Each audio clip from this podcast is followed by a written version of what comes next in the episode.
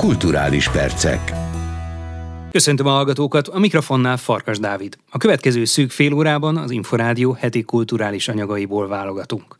60 éves fennállását ünnepli idén a Liszt Ferenc kamarazenekar. Ebből az alkalomból hétfőn este hangversenyt ad a Műpában.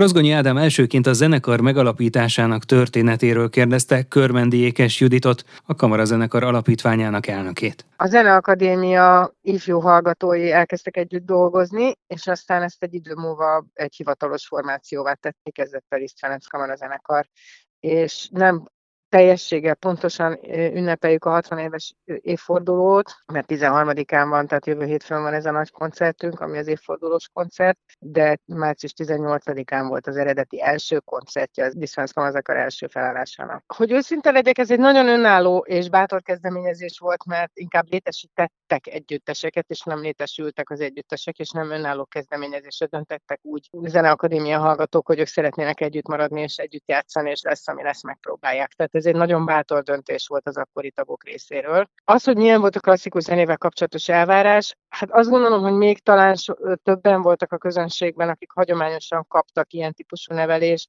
és többet jártak ilyen koncertekre. Nekünk most például nagyon sokat kell dolgozni azon, hogy neveljük az utódokat a közönség tekintetében is. Tehát magasabb minőségi elvárások voltak, azt gondolom, egy zenekarral szemben, mint amiről most általánosságban beszélni lehetne. Egyébként pedig ők nagyon hamar nagyon sikeresek lettek, és az, hogy ők világhírű, tényleg elsőrangú, és mindenki számára ismert művészeket tudtak visszahozni Magyarországra, és turnézni velük egyébként külföldön, ez akkor egy hatalmas teljesítmény volt, és ez, ezzel is írták be magukat mindenkinek a, az emlékezetébe többek között, hogy ö, olyan nevek játszottak velük együtt, amit nem lehet elfelejteni, vagy amiket nem lehet elfelejteni. Néhány szót a hétfői hangversenyről, ugye hétfőn este lesz az ünnepi hangverseny, a Komara zenekar mivel készül, és kik lesznek a vendégfellépők? Ugye sok mindennel, ami nagyon érdekes. Egyik fontos eleme annak, ahogy mostanában működünk is, ami stratégiai fontosságú számunkra, hogy a társművészetekkel is, tehát olyan produkciókat hozunk létre, ahol társművészeti ágakból származó művészek is fellépnek, tehát így a Győri Balettel fogunk most együtt koncertezni a műpában, mert Max Richter szintén kortárs zeneszerző átírta a Vivaldi négy évszak klasszikus művét, és erre lesz egy balett előadás is. Tehát párhuzamosan egyenrangú szereplőként lesz a zenekar a színpadon, és táncolnak a Győri Balett művészei, tehát ez egy kifejezetten értékes és egyedi művészeti produkció. Utána pedig Beethoven fogunk játszani, az is egy ismert mű, és egy nagyon híres japán hegedűművésznő lesz a szólistánk, Sayaka Soi. Itt ugye a szólistáknál is az, azzal próbálkozunk, hogy mi mutassunk be Magyarországon új neveket. És egyébként nem feltétlenül olyan nevek ezek, amik ne lennének már egyébként nagyon híresek külföldön, csak valahogy velünk, nekünk jut eszünkbe először Magyarországon idehozzuk őket, mert több ilyen sikeres bemutatásunk volt, és ez a hölgy is ilyen, egy nagyon sikeres segedű művésznő és Japán, és utána pedig, mivel azért házilag és otthon is van nekünk egy világhírű művészünk, tehát művészeti igazgatónk, Váda István világhírű csellóművész, ő fog eljátszani egy Haydn kortás, rettenetesen bonyolult csellóművet, amit ez a Haydn kortás Kraft, aki szintén csellóművész volt, tulajdonképpen arra írt, gyönyörűek a dalami egyébként is könnyen érthetőek, de elképesztően nehéz eljátszani. Úgyhogy mindent meg fogunk próbálni bemutatni, vagy legalább egy ízelítőt adni abból, amilyen irányokban most a zenekar megy. Körmendi Ékes Juditot a Liszt Ferenc Kamarazenekar alapítványának elnökét hallották. Idén 40 éves a Budapesti Fesztivál zenekar. Fischer Iván szerint még csak most kezdődik az együttes érett korszaka. A zenekar jubileumi évadnyitóján Imre Júlia beszélt a zeneigazgatóval. Karácsony Gergely főpolgármestere beszédében említette, hogy sokat gondolkozott azon, hogy a Budapesti Fesztivál zenekarnak, a 40 éves fesztivál zenekarnak mi lehet a titka. Az ő megfejtése ugyebár az volt, hogy a zenekarnak nem közönsége, vagy nem csak közönsége, hanem közössége van. Ön hogy látja tényleg ez a titok, vagy gondolkozott egyáltalán már ezen? Nem egy titok van, szóval nincs, nincs egy válasz erre itt nagyon sok minden közre játszott ahhoz, hogy, hogy tényleg a fesztivál zenekar egyrészt ott lehessen a világ élvonalában, meg hogy ennyire egy újító és ilyen nagy közönség vegye körül. Ez a rengeteg dolog.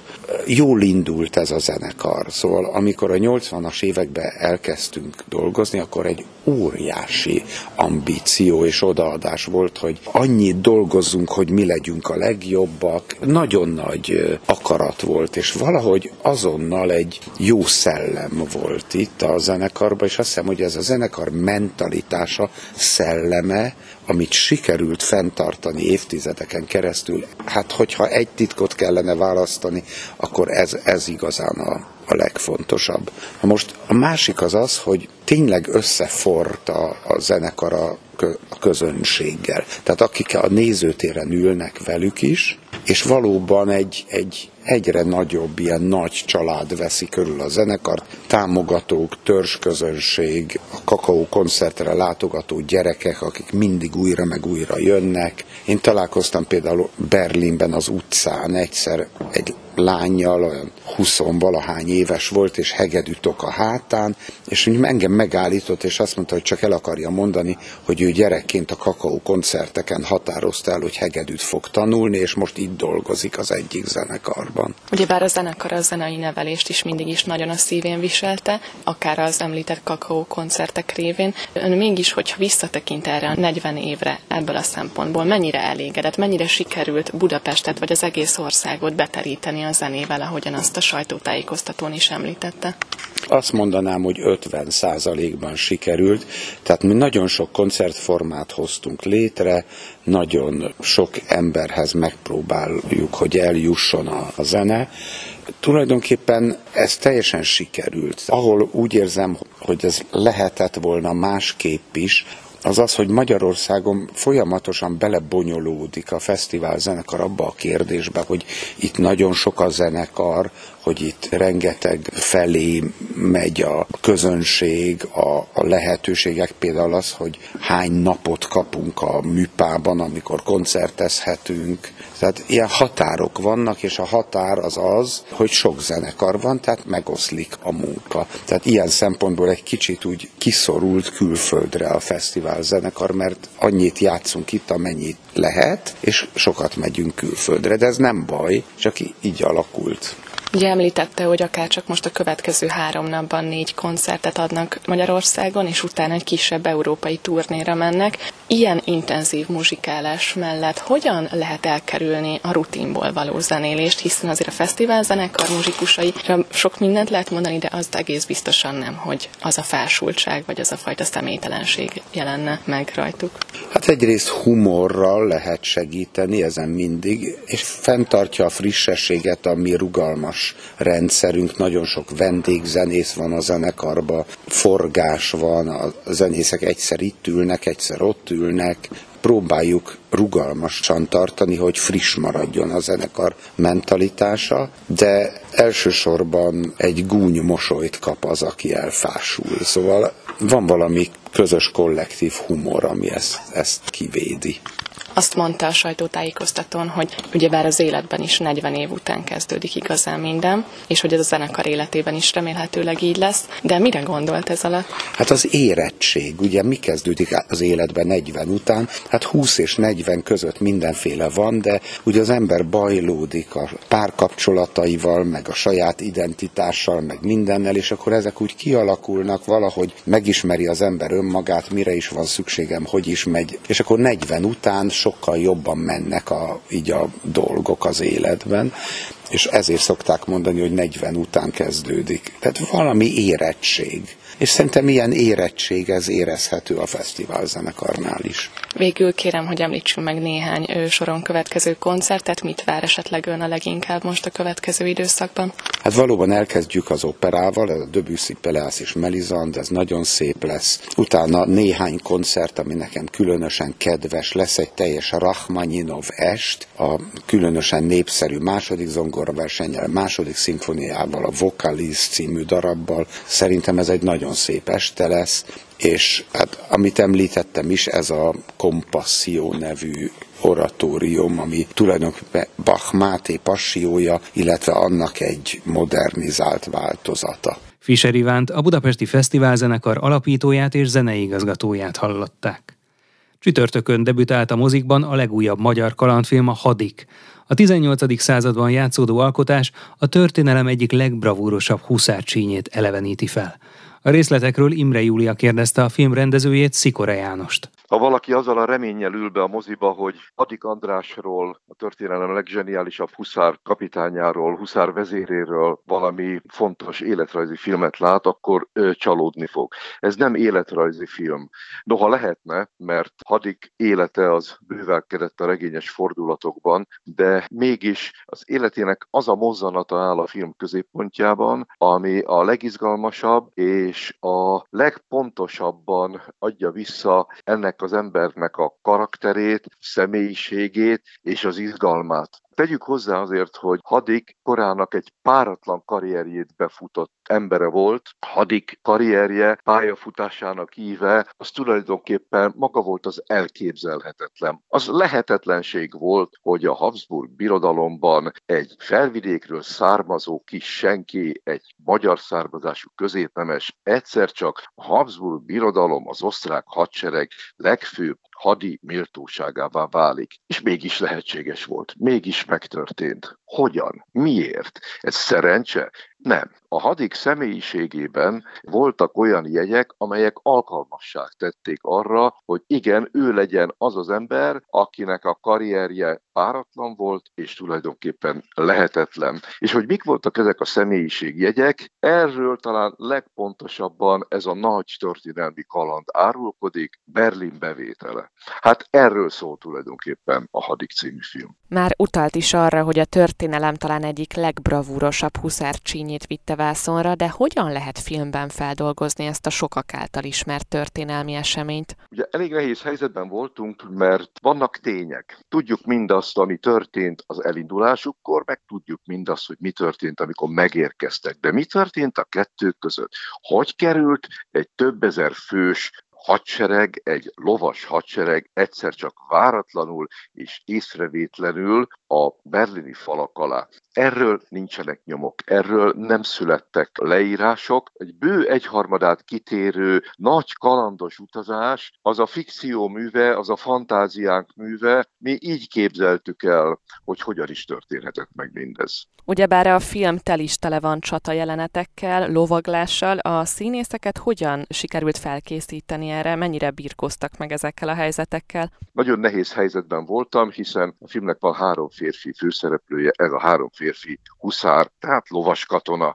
Na most ebből a három férfi színészből egy tudott lovagolni, kettő pedig nem. Hát ez egy elég rossz arány. Szalma Tamás, az idős huszár tábornokot alakító színészünk, ő hosszú éveken keresztül lovagolt, hagyományőrzőkkel is hatalmas lovastúrákat tett, tehát ő tulajdonképpen fölült a lóra, és azt hiszem, hogy hát igen, ez a pacák, ez úgy ülött a lovon, ahogyan azt az ember elképzeli, ezt az Isten is a lóra teremtette. De a másik kettő, sem a Molnár Áron, sem a Trill Zsolt, ők nem ültek lovon, és hát itt volt egy szerep. Ez a két színész hónapokon keresztül napi rendszerességgel jártak Gulyás Kis a kaszkadőr vezetőnkhöz, és olyan eszelős munkával trenírozták magukat, mert igenis akarták, hogy ők hitelesen tudjanak a kaszkadőrökkel együtt lovagolni. És meg kell, hogy mondjam, hogy amikor hárman lovas csatába indultak a kaszkadőrök mellett, akkor hát bizony nem szúrja ki senki, hogy ki mögött milyen lovas tudás van. Nagyszerű, fantasztikus és lelkes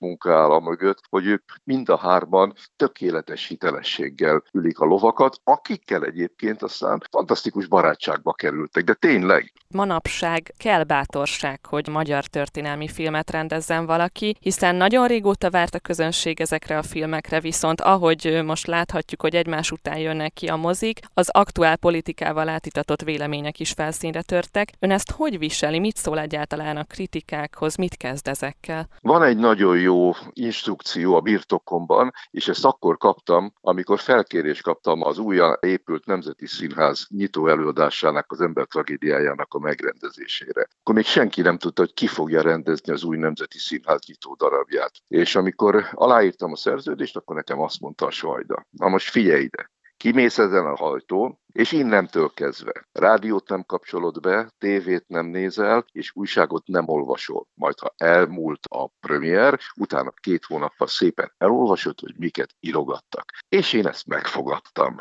Ne vegyék nagyképűségnek. Én nem azért nem olvasom a kritikákat, mert olyan nagyképű volnék. Azt hiszem, hogy nálam ennél az országban senki nem tudja jobban, hogy ennek a filmnek mennyi hibája van, hol van a gond vele, hol van a probléma vele. Én ezekkel tökéletesen tisztában vagyok. De ezek szakmai kérdések és amikor ezekbe a szakmai kérdésekbe és szakmai problémákba belekavarják a politikát, az engem nem érdekel. Én nem ebbe a politikai csatározásba akartam beszállni, hanem példát akartam mutatni ennek az embernek a fantasztikus bátorságáról, hitéről, erejéről, és ennek a példának az ereje, és az ebbe vetett hit, hogy ez igaz és hasznos, ez vitt ez a lendület, most is bennem tart, és hiszek abban, hogy a nézőket is megfogja. Szikora Jánost, a Székesfehérvári Vörös Marti Színház igazgatóját, a Hadik című film rendezőjét hallották. Van helyük egy háborúval és gazdasági nehézségekkel terhelt időszakban a fesztiváloknak itthon. Erről kérdeztek Kántor Viola az Inforádió reggeli műsorában Márta Istvánt, a Magyar Fesztivál Szövetség tiszteletbeli elnökét. Minden jele arra mutat, hogy újfent megnyírvárva és visszafogva ez a fajta rendület. Tényleg a Covid nagyon-nagyon sok problémát okozott. Voltak olyan fesztiválok, amelyek feladták, és nem tudtak fölülkerekedni ezen a borzalmas járványon. Viszont voltak olyan fesztiválok, akik hihetetlenül kreatívan, de kitaláltak különféle módszereket, hogy mégiscsak meg lehessen tartani, akár online akár csökkentett formában fesztiválokat, tehát készültek arra az időszakra, amely ugye elvileg, amelynek most kellett volna beköszöntenie. És ebbe jött bele a háború, az infláció, a gazdasági helyzet, úgyhogy ugyanott állunk, ahol két évvel ezelőtt.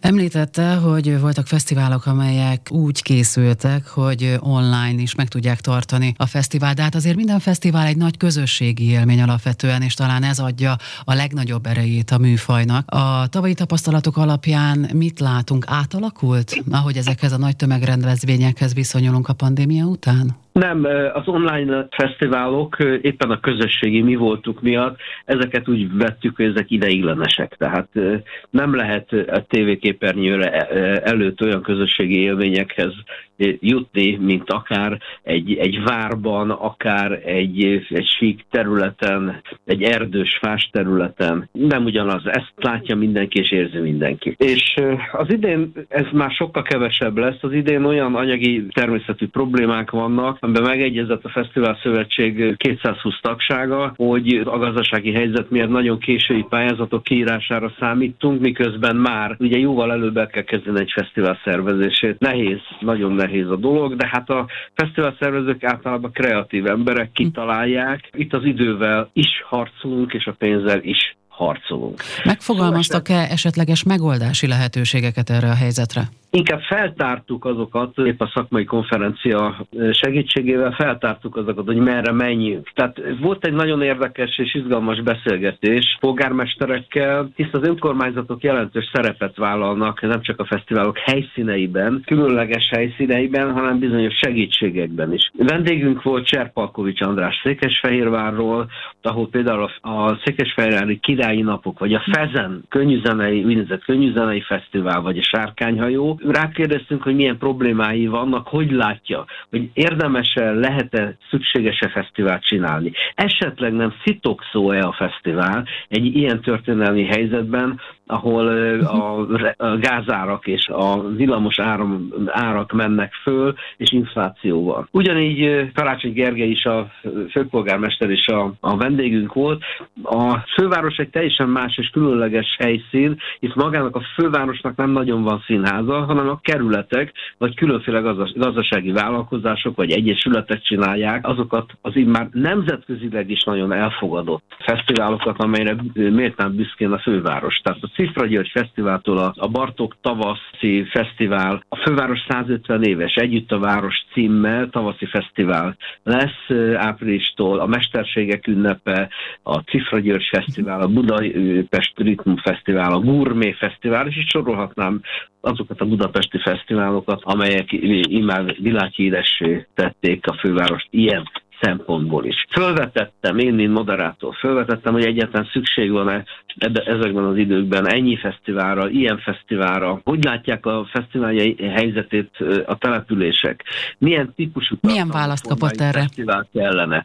Mindenki más választ adott. A főváros esetében olyan csodálatos és még kihasználatlan helyek vannak, ami méltó lenne ahhoz, hogy a főváros mint turisztikailag, tehát a kulturális turisztikailag, mint látványilag egy-egy ilyen kulturális rendezvény, ami nem nagy, tehát ebben megegyeztünk, hogy ide nem százezeres tömegek kellenének, hanem inkább a világ megy a kisebb rendezvények, profi, profilírozottabb rendezvények, kisebb a családi megmozdulások fele, tehát a kényszernek van egy ilyen jó oldala is, hogy átgondolják a fesztiválok a szerkezeti struktúraváltásokat. Nem biztos, hogy elbírja a közönség például, mennyi a pénztárcában, mennyi van, tehát valahogy át fog alakulni és alakulni fog a Magyar Fesztivál élet. Márta Istvánt, a Magyar Fesztivál Szövetség tiszteletbeli elnökét hallották.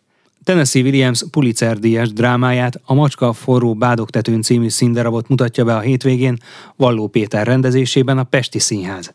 A rendező a 90-es években helyezi az eredeti történetet, ezáltal olyan élethelyzeteket láthatnak a nézők, amilyeneket akár ma is átélhetnek. Valló Pétert hallják. A színdarab ugyanben van három tönkre menő félben lévő házasság, egyik ezért, másik azért. Mindegyikben valaki harcol azért, hogy ez a házasság ez ne robbanjon széjjel. Ugye az eredetleg 55-ben írt darabot én átadtam 90-es évek derekára, az látszik a ruhákon, díszleten, stb hogy a magyar nézőknek legalább valami érzülete legyen arról, bár nem vitt az ember el Amerikából, mert nem lett semmi értelme, de hogy most már ugye mi is tudjuk, amikor, hogy milyen az, amikor az életünket ilyen alapvetően meghatározzák az anyagiak.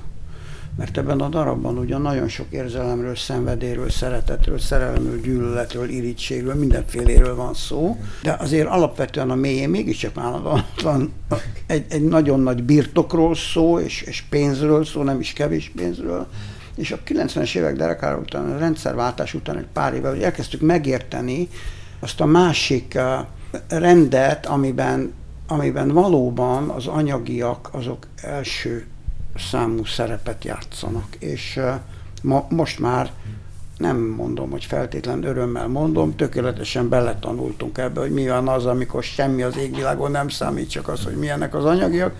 Rettetesen elidegenítő hatással megjegyzem azokra is, akiknek van, nem csak azokra, akiknek nincs. Tehát most itt ezeknek éppen van, de nem tűnnek tőle boldogabbnak. Tehát azt gondoltam, hogy ez egy nagyon ismerős téma lesz mindenkinek. Szintén a hétvégén debütál Farsang címmel Keszég László Karadzsál román azonos című alapján készült rendezése a Tália Színházban. A vígjátékot Vida Péter, Gubás Gabi, Szabó Erika, Bokor Barna, Csőre Gábor, Hevesi László, Mózes András és Domokos László játsza. Az Inforádiónak Szabó Erika nyilatkozott az előadásról. Szerintem nagyon-nagyon sok, az ügyeskedésről is nagyon szól ez a történet. Tehát maga a, a darab az Romániában játszódik az első szabad választások idején, és és tulajdonképpen arról szól, hogy mindenki megpróbál valahogyan szakítani ebből a virtuális torta szeretből magának, és adott egy bukaresti tetováló művész, aki szintén szeretne mondjuk kultuszminiszter lenni, tehát ezt tudja magának elképzelni, és, és ez ez indítja el tulajdonképpen a történetet, tehát hogy a cselekményt magát, hogy, hogy egy kisember óriási ambíciókkal rendelkezik. Hát én a szeretője vagyok a főszereplőnek tulajdonképpen, akinek van még egy szeretője, mert ő nem éri be egy szeretővel. És hát nyilván itt egy bohózatról van szó, tehát a szálak úgy bonyolódnak, hogy megjelenik a szerető, a szerető férje, pasia, és, és egy helyen egyszer csak a, a szerző összetalálkoztatja ezeket az embereket. És, és innen aztán elindul egy ilyen őrületes, fergeteges bohózat, amiben mindenki megpróbál valahogy jól kijönni ebbe a kellemetlen szituációból, és a néző az, aki tulajdonképpen a legtöbbet tudja, miközben a, a szereplők pedig valamilyen információ birtokában nincsenek. Az elmúlt szűk fél órában az Inforádió heti kulturális anyagaiból válogattunk. A kulturális rovat vezetője Kocsonya Zoltán, a felelős szerkesztő Király István Dániel, valamint a szerkesztő Rozgonyi Ádám nevében is köszönöm figyelmüket. Én Farkas Dávid vagyok, a Viszonthallásra. A kulturális perceket hallották.